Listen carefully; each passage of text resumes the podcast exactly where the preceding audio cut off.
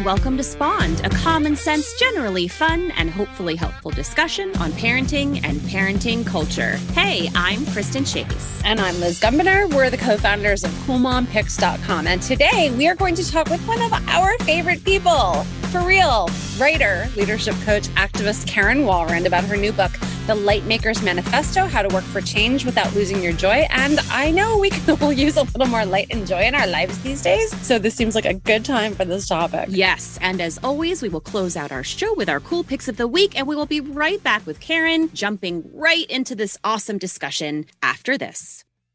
This episode of Spawned is brought to you by Google Kidspace. Google Kidspace is a kids mode with content to help your child discover, create, and grow available on select Android tablets. It's designed to spark your kids' curiosity and creativity, inspiring them to explore their interests through a library of quality content with apps, games, books, and videos. The five tabs on Google Kidspace Home, play, read, watch, and make are full of teacher approved apps, hand picked books from top publishers, and videos that encourage learning and hands on play. And parents will be glad to have the suite of parental controls through the Family Link app from Google visit their site. It's families.google.com slash kidspace for more information. Tablets with the Google Kidspace Kids Mode start at just $59. You can go to families.google.com slash kidspace, that's K-I-D-S-S-P-A-C-E, to learn more and find one of these Android tablets with Google Kidspace on it for just $59.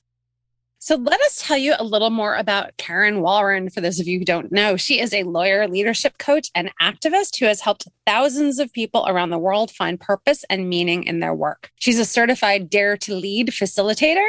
That's with Brene Brown, if you didn't know. And she's trained in positive psychology coaching by the Whole Being Institute. As a photographer, Karen has traveled throughout Africa with the One campaign with me, actually. We went to Ethiopia together. One is an advocacy organization committed to the prevention of extreme poverty and preventable disease. And she currently serves on the board of directors for the Houston Coalition Against Hate. And most recently, like super recently, she's the author of the brand new book, The Lightmaker's Manifesto, which she wrote to help us name the skills, values, and actions that help bring us joy, identify the causes that spark our empathy and concern, and then put it all together to change the world. And wow, this is a perfect week to talk about this. Karen, we're so glad you're here here. Oh okay. my God. It's so good to see you guys or hear you guys anyway. This is really, really, really lovely. Thank I you for know. having me. We go so far back. I was like, I know. I, all I could think of was like that week in Ethiopia and how life changing it was. And I miss you. And I'm ah. really glad you're here. Absolutely. Yeah, it was a great, great time. And of course, Stories of Africa made the book. So I, I know. I read them all. It probably was very familiar for you, some of the stories in there. Yeah, the book is fabulous, first of all. And by the way, I have to say, Thank I'm you. only a little intimidated that you just did a podcast with Brene Brown, and we are following that. So we will do our best. oh, that's so awesome. Yeah, Brene, she's um, bless her. She's a good friend. And actually, it's two episodes. So there's another episode coming soon after the one that you probably just heard. It was quite the life experience for sure. Well, no doubt you will have a zillion new fans and followers after that, and count us among them. Oh, thank you. So listen, let's just jump into the book because you couldn't have timed this more perfectly. I think mm-hmm. the last few years have been so hard on us, mm-hmm. but yeah. the most recent election November 2nd, also brutal for me. Mm-hmm. Yeah. And I even had tweeted the day after that when I'm struggling, I look for the helpers and I shared your book. And I want to know if you feel like you're a helper.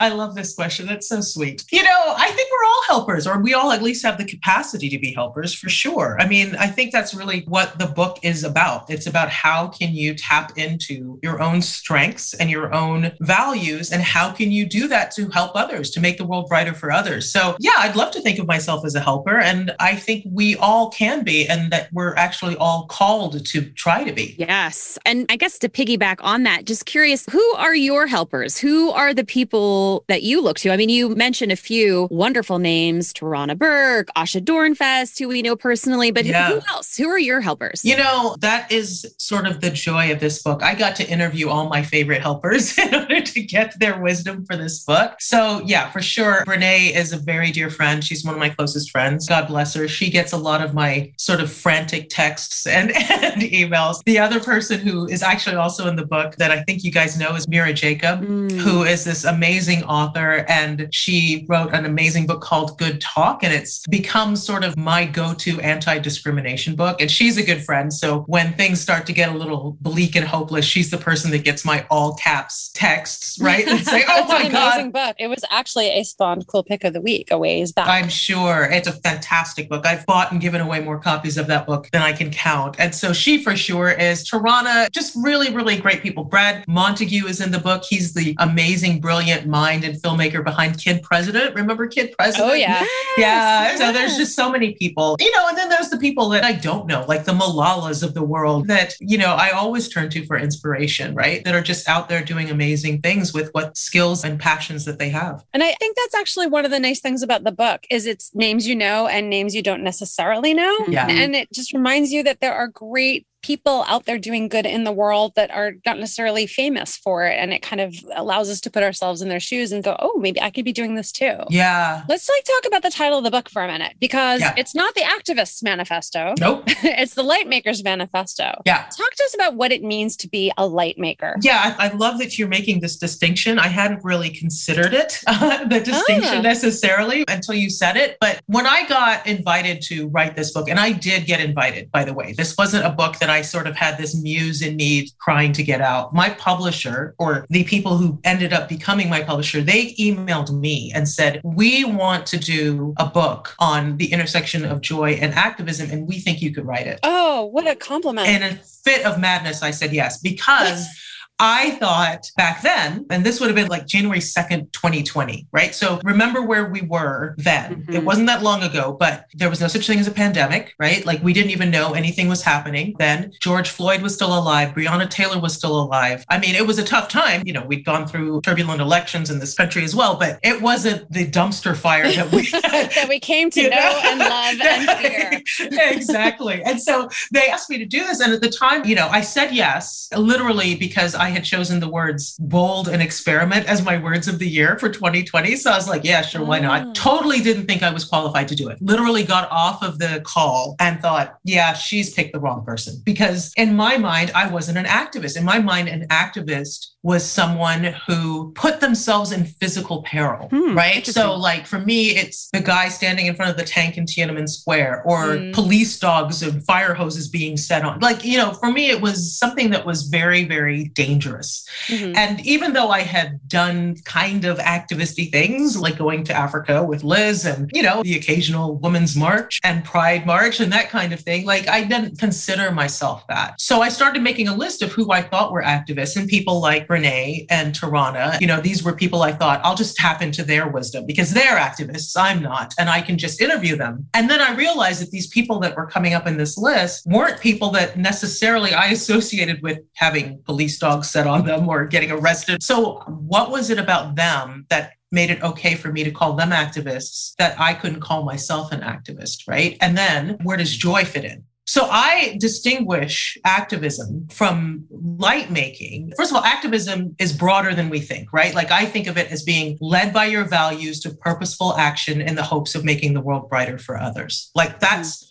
My activist definition. Light making includes that making the world brighter for others, but it's also tapping into what you have inside of you that makes your world brighter. So using those sort of skills, those hobbies, those activities that really sort of light you up, that even if you never got paid for them, you know you'd be doing it for the rest mm-hmm. of your life because they bring you joy and figuring out how can I use those things to be of service. So a light maker sort of combines both of those things. It's making the world brighter for other people and in the process cultivating joy right for yourself as well. Well i'm so glad you're talking about joy because a lot of people don't sort of connect activism with joy right? Like yeah. a lot of people come to activism from anger and dissatisfaction and frustration which is fair. I mean that's yep. sort of you know in my own situation with our school board is exactly how i came to that. But what you just spoke about here is that it can grow out of joy and it also can give you joy. And And I'm curious to know how did you come to this? Was this from talking to all these people? Was this looking inward at yourself? I mean, it was both really. First of all, I think a lot of times we conflate joy with happiness. And I think yes. they're two very different things, right? Like, I think of happiness as something that's a bit fleeting, that's probably caused by some external experience, like your friends celebrate your birthday with you, or, you know, you get an unsurprising day off, or you win the lottery, right? That, that happens every day to me.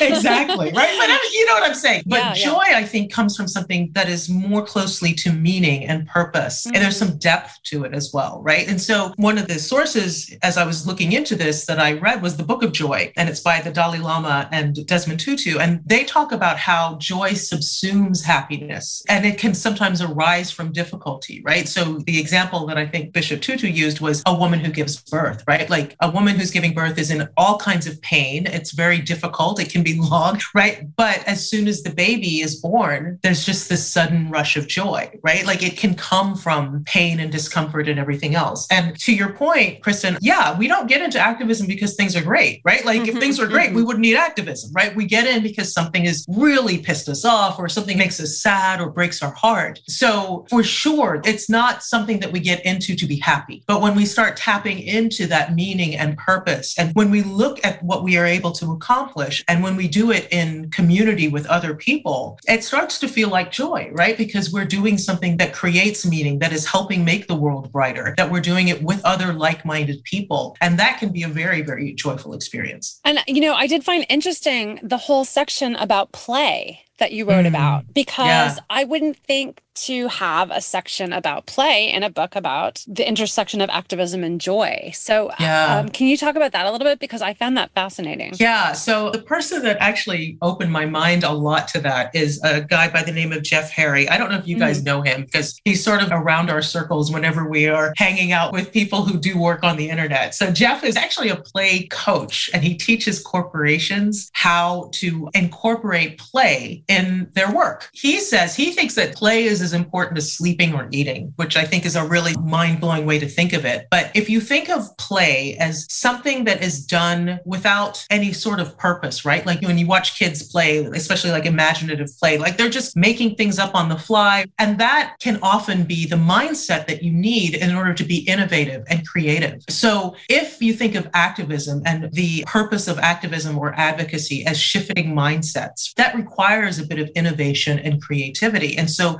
he argues, and I think rightfully so, that play can serve two purposes. One, it can be a way that we sort of get innovative about how we're going to do our advocacy, but it can also be a form of self care, right? And if you think of advocacy and activism as a rhythm, right? Like we can't just go, go, go, go, go all the time, we'll get burned out. But if you think of it as sometimes you need to stop and then gather the energy again to go back in and push again, play can be one of those things that we do in order to gather that energy in order to recover and then go back in again in order to be an activist and advocacy. That's a great segue for my next question about yeah. recovery and reactivism because yeah. so many women I know who I think of as strong, fierce activists. maybe I'm activist adjacent. like I don't see myself as one. I, I, I, know. We, are going to change that. We're going to change you thinking about yourself that Good. way. You're going okay. you're going to think of yourself that mm. way by the end of this. But I, I would love that. I would. sometimes people say that about me, and I'm like, but, I think you know, that about you. Are you kidding? Yeah, yeah. Sure. I'm actually you surprised you're saying that because I would totally describe you as one. I guess I look at this like high standard of a lot of the women I am in contact with who full time it's what they do all the time. Yeah. But I'm thinking about those women, like even the ones who are the most engaged, who are always hosting the political fundraisers and advocating for someone and on top of a cause before I know about it. They are tired. Yeah. And they are burnt out and they're exhausted. They're struggling. And mm-hmm. it makes me nervous. I'm thinking, oh, if this person is struggling, oh my gosh, how's the rest of the world feeling? Yeah. And it's hard to keep going when things just feel like they keep blowing up around you or you're not seeing the difference that you make. And I'm wondering, are you seeing this too? Do you think this is universal? Are these like particular groups feeling this right now? I think everybody feels that way when they do any kind of activism. If you are not careful and if you are not taking that time to stop and gather your energy and mend, and like if you think of recreation, like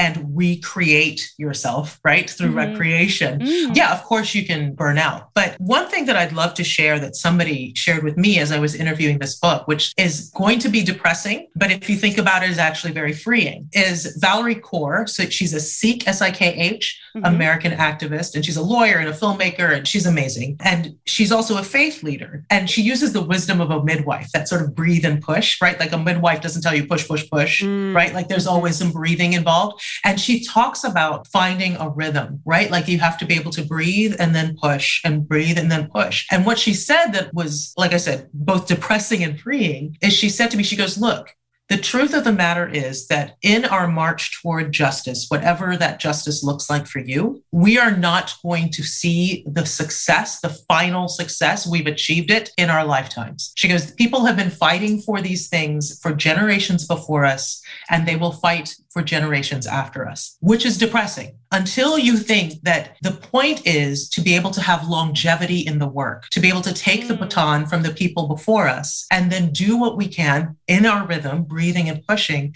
and being able to pass the baton on to the generations who come later to continue the work. And if we don't have that rhythm, we push and then we recreate, we recreate and push and recreate, then we are going to get burned out, right? Like then we can't sustain it. So that's one thing. The other thing is what you said, Liz, about, you know, I don't know, this looks kind of frightening and this looks kind of tough. As I said at the top of this, I did not consider myself an activist because I think in my mind, I wasn't doing enough to be miserable in a way, right? Like I wasn't mm-hmm. putting yeah. myself in mm-hmm. danger or, you know, putting myself into this thing. So how dare I call myself an activist? But after interviewing all these people, and I interviewed about a dozen people that were all very different, some liberal, some conservative, some Democrats, some Republicans, people who were Americans, people who were not Americans of all races, of all genders. And I learned through their stories that there are as many different ways to be an activist as they are people who want to be activists. Mm. And the trick is to tap into the way that feels organic to who you are, that feels joyful for you because you want to have longevity. Like, frankly, you're not a whole lot of use to anybody if you do it for a short amount of time and then you're just tired, you're exhausted, right? Like, you have to figure out the way to do it so that you can keep doing it and you get joy from it and you breathe through it and find find your rhythm through it so that you can pass the baton on. And if I may, it's a lot like parenting, isn't it? Isn't it though? you can't just go through it completely exhausted all the time. You've got to find like those joyful moments to keep the you going, game. right? Absolutely. Long game, long game. It the is the long game. game. And that's what we're all in here for. Like that's how you change the world is get into it for the long game. Can you talk a little bit about self-compassion breaks too? Because I imagine, yeah. you know, as we go into this need for recreating, right, or recreating and recovering, there is this need to help ourselves. And we hear the word self-care a lot. And so I'm curious to know is self compassion different than self care? Is self compassion a part of self care? Because I personally think they're different things. I think they're related, but I think they're different. And I think we need more talk about self compassion. So, how does that work? Yeah. How do we become kinder and more compassionate to ourselves? Yeah. So I would love to say that my insight about this is all me, but it's not. It's from this amazing woman. Her name is Kristin Neff, Dr. Kristin Neff, and she's oh, a professor yeah. at the University of Texas. She's fantastic. She, she is, is, like fantastic. the foremost self compassion guru. Absolutely. There. She really is. And she's got some really great books on it as well. Like she's really, really something. And so what she says that compassion, let's take the self part out of it for a second, but compassion is comprised of three things. So for example, if I said to you guys, you all, I just um, I said something to my husband the other day and I really, really hurt his feelings and I'm feeling awful about it. I'm a horrible person. I can't believe he stays married to me. He puts up with me, whatever, right? Like, let's just imagine I come to you and I'm really beating myself up about it, right? Some of the things that you might say to me are things like, oh my gosh, I've been there. I know exactly what that feels like. Mm-hmm. You know, go easy on yourself. I'm sure it was not as bad as you thought. Just, you know, be kind, circle back. So you would say these things to me, right? And so what Kristin Neff says is that there's three components to compassion. It's sort of this mindfulness that you are understanding like how you feel. Oh my gosh, I know exactly how you feel, Karen, right? It's this view of the connectedness the world and that it's normal to feel that way. Karen, I know you feel that way. I've been there. It's completely normal to have those feelings. And then you would say, Karen, can I help you in any way? Right? Is there anything I can do to help you? You know, just be gentle with yourself. It's those three things. So a self-compassion break, which by the way, I am very into and having lost our home in Hurricane Harvey, which I share in the oh book. Oh I share the story oh, in my yes. book. Oh, like yeah. I was doing self-compassion breaks daily during there. And what it is is you stop for a second and it doesn't take long. It takes 30 seconds, a minute, but you stop for a second and you slow your breathing. And as you think about the thing that's giving you any stress or any pain or anything, you think to yourself first the mindfulness, oh my gosh, this is really hard as you're breathing. And then you acknowledge that it's totally normal to feel that way. Of course, this is hard. Anybody in this situation would feel exactly the same. And then you do a reminder, you pray to God or Allah or the universe, whatever, and then you just give yourself and remind yourself, may I go gentle, may I be kind with myself.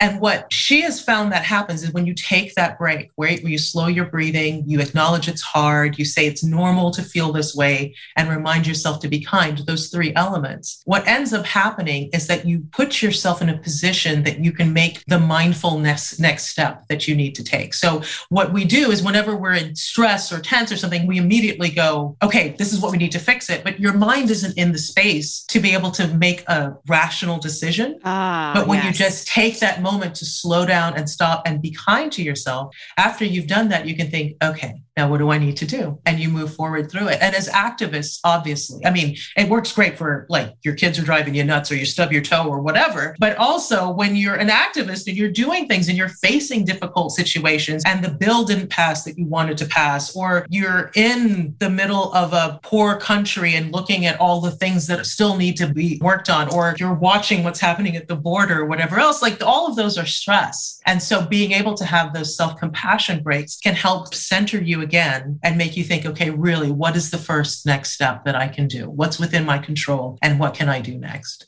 Oof, Karen, I have to say, I'm feeling very emotional.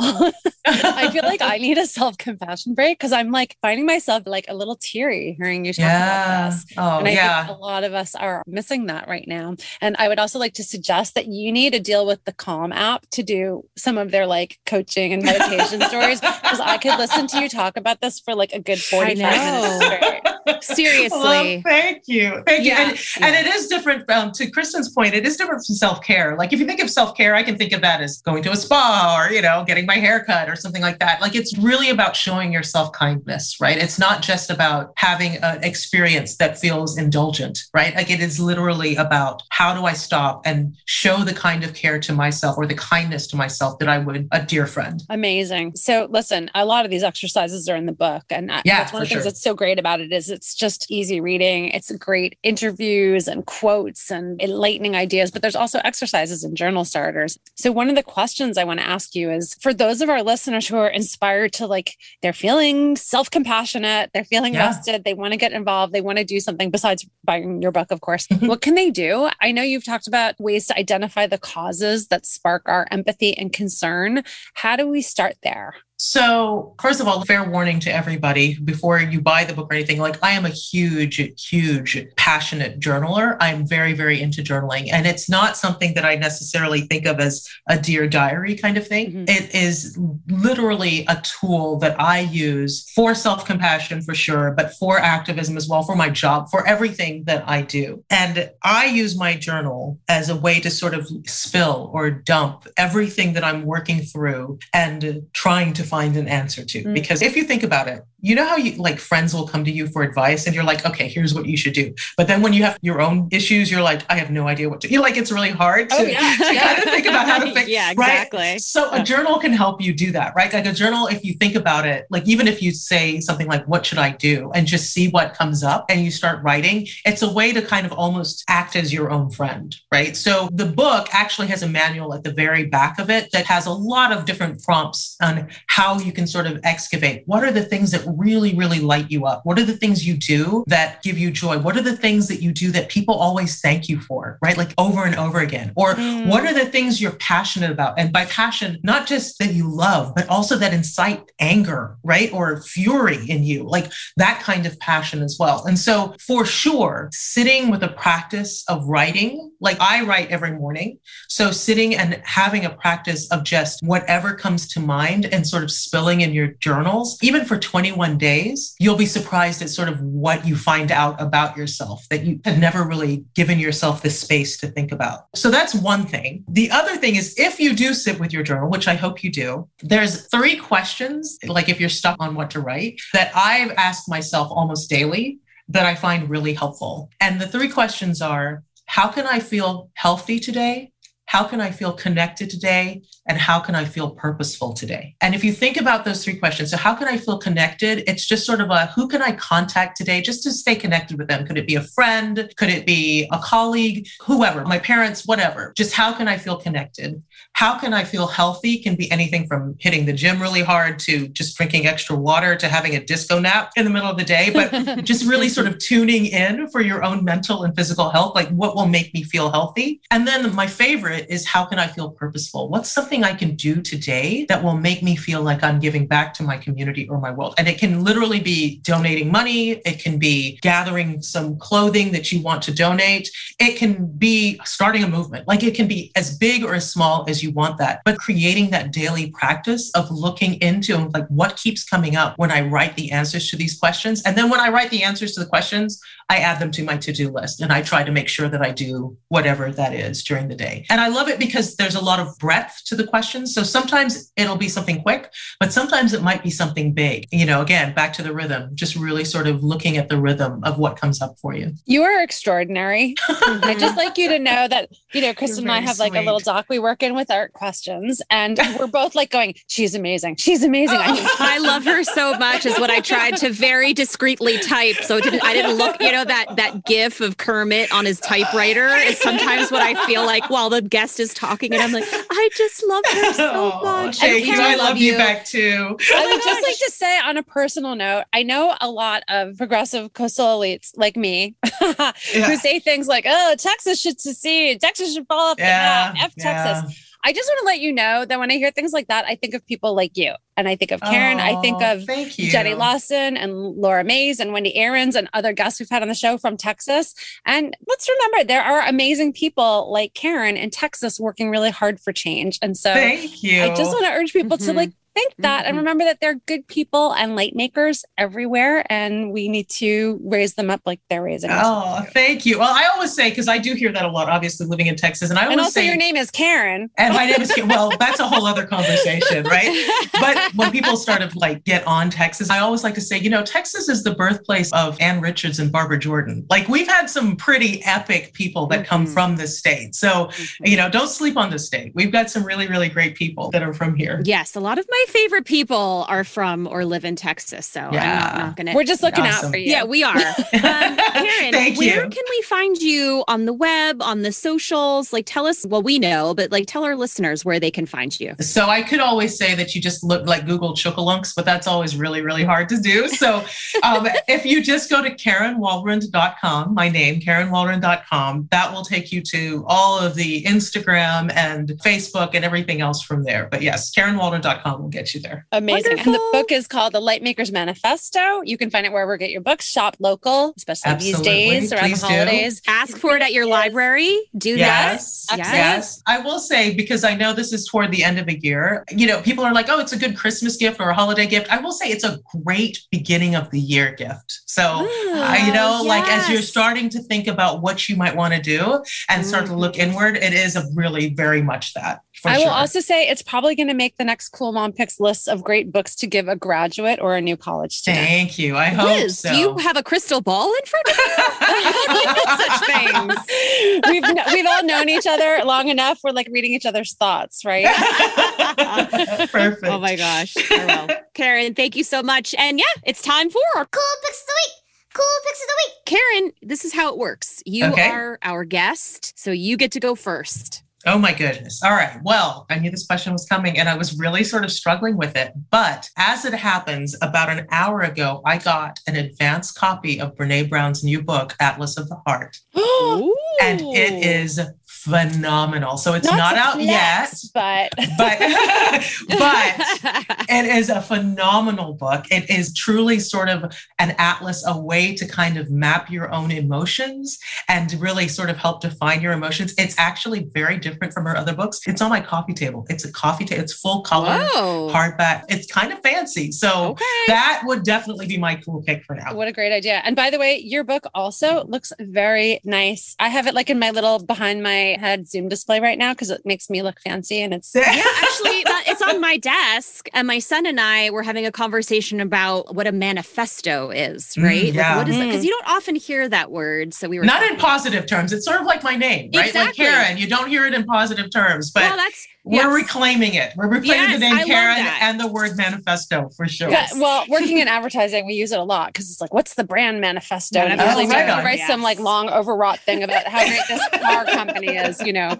So I, li- I like using it in this term and not, and not the Unabomber, right? Exactly Yes, right. yes, Exactly yes. right. What about you, Liz? What you got? Okay, so you know, after Spawned, I want to recommend another podcast I just found. So I was listening to the HBO Succession podcast with Kara Swisher after Succession, but that is not actually the podcast I'm recommending. We had on this incredible guest named Adam Grant, and I could Yes. not. I was Oh, so yes. fascinated by him. Yeah. Then at the end, he's like, Yes, I'm hosting the Work Life TED original podcast. And I went immediately to that, clicked right over to the Hank Green interview, and immediately fell in love. It is phenomenal. He's an organizational psychologist, if you don't know him. And the whole podcast just goes into the minds of like unusual, interesting professionals about the science of making work not suck, in his words. But it's really Nice. not just about work. Like the Hank Green episode, Karen, you would love this. There was this one line that he said that I thought was amazing. And it plays right into everything you were talking about today, coincidentally. Mm. He said, if you want to know what your goals are, look at what you do. But if you want to know what your interests are, look at what you pay attention to. If you want to know what your values are, look at what you pay attention to. Mm, I love And, that. and it was about paying attention to what you pay attention to to find out what excites you. And I thought, oh, okay, that just set me on a whole new path. It was so yeah, that's awesome. So between that and your book, I'm feeling extra motivated this week. Yay. So it's called Work Life. It's a TED original podcast featuring Adam Grant. Awesome. How about you, Kristen? Oh, well, you know, I'm going in, ladies. I'm going in, and I'm telling you right now that I know I am the younger of the three of us. I'm 45. I am in the midst the of baby. of what I would call the horrific perimenopause Oh, years. Oh, God welcome. bless you. Yes, Yeah. it's it's lovely. It's basically like I I got to a point where I was crying every day, Mhm. and then you know it's like, is it a UTI? Is it a yeast infection? is it is it what is this? What is it? What what could it be? Oh no, it's not. All of my aches and pains and headaches are just hormones. And the only reason I really figured this out is because two days ago I woke up and I was like, I am a new woman. because it, it whatever. I it's my one good week, ladies. Basically, you all know what I'm talking about, right? It's the one good I week. do. And in the midst of my like what is happening to my body, I was like, I I, need some lady oils, if you know what I mean.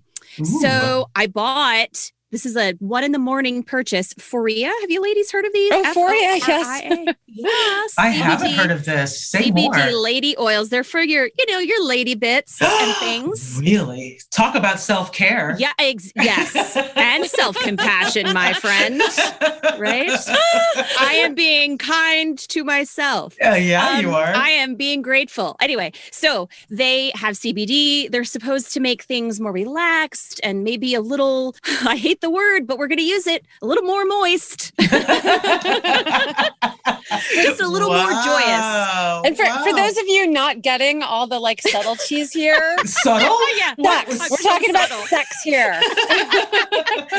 all I'm saying is, I'm just going to do the research for all women. I'm going to take it upon myself to just study this very hard, and I will let you know how they go. But I can't say anything other than I bought them. I'm very excited to use them, and I will report back. Foria Awesome. CBD lady oils. I love it. I may have a, a new intention after the podcast. I have have found my passion in activism. there you go. well, Karen, you are amazing. This is such a pleasure and a joy and a privilege. And having known you so long, that has been a privilege as well. Like seeing where you are now and what you're doing and how much you're giving to people. And I'm just, I'm proud to know you and so grateful for your time. Thank you so much. Well, thank you so much for joining us for another episode of Spawned. Huge thanks to our wonderful guest, Karen Walrond, and our awesome engineer, John Bowen. If you've got a moment, please, please leave us a five star review, leave us a little rating. I'm going to say three more pleases. Please, please, yes. please. And now we have five pleases for There we go. Stars. How's that? Yes. Love it. We would appreciate it. Just remember, okay, when you subscribe and you download and you do all those little tiny things that, by the way, are totally free, it helps other listeners like you find us. You can also join us in the Spawn podcast community on Facebook where we talk about the show topics and pretty much anything else you'd like to talk about. We are chatty that way. And hey, thank you so much for taking the time to listen to Spawn. This is Liz. And this is Kristen. Have a great day. Bye.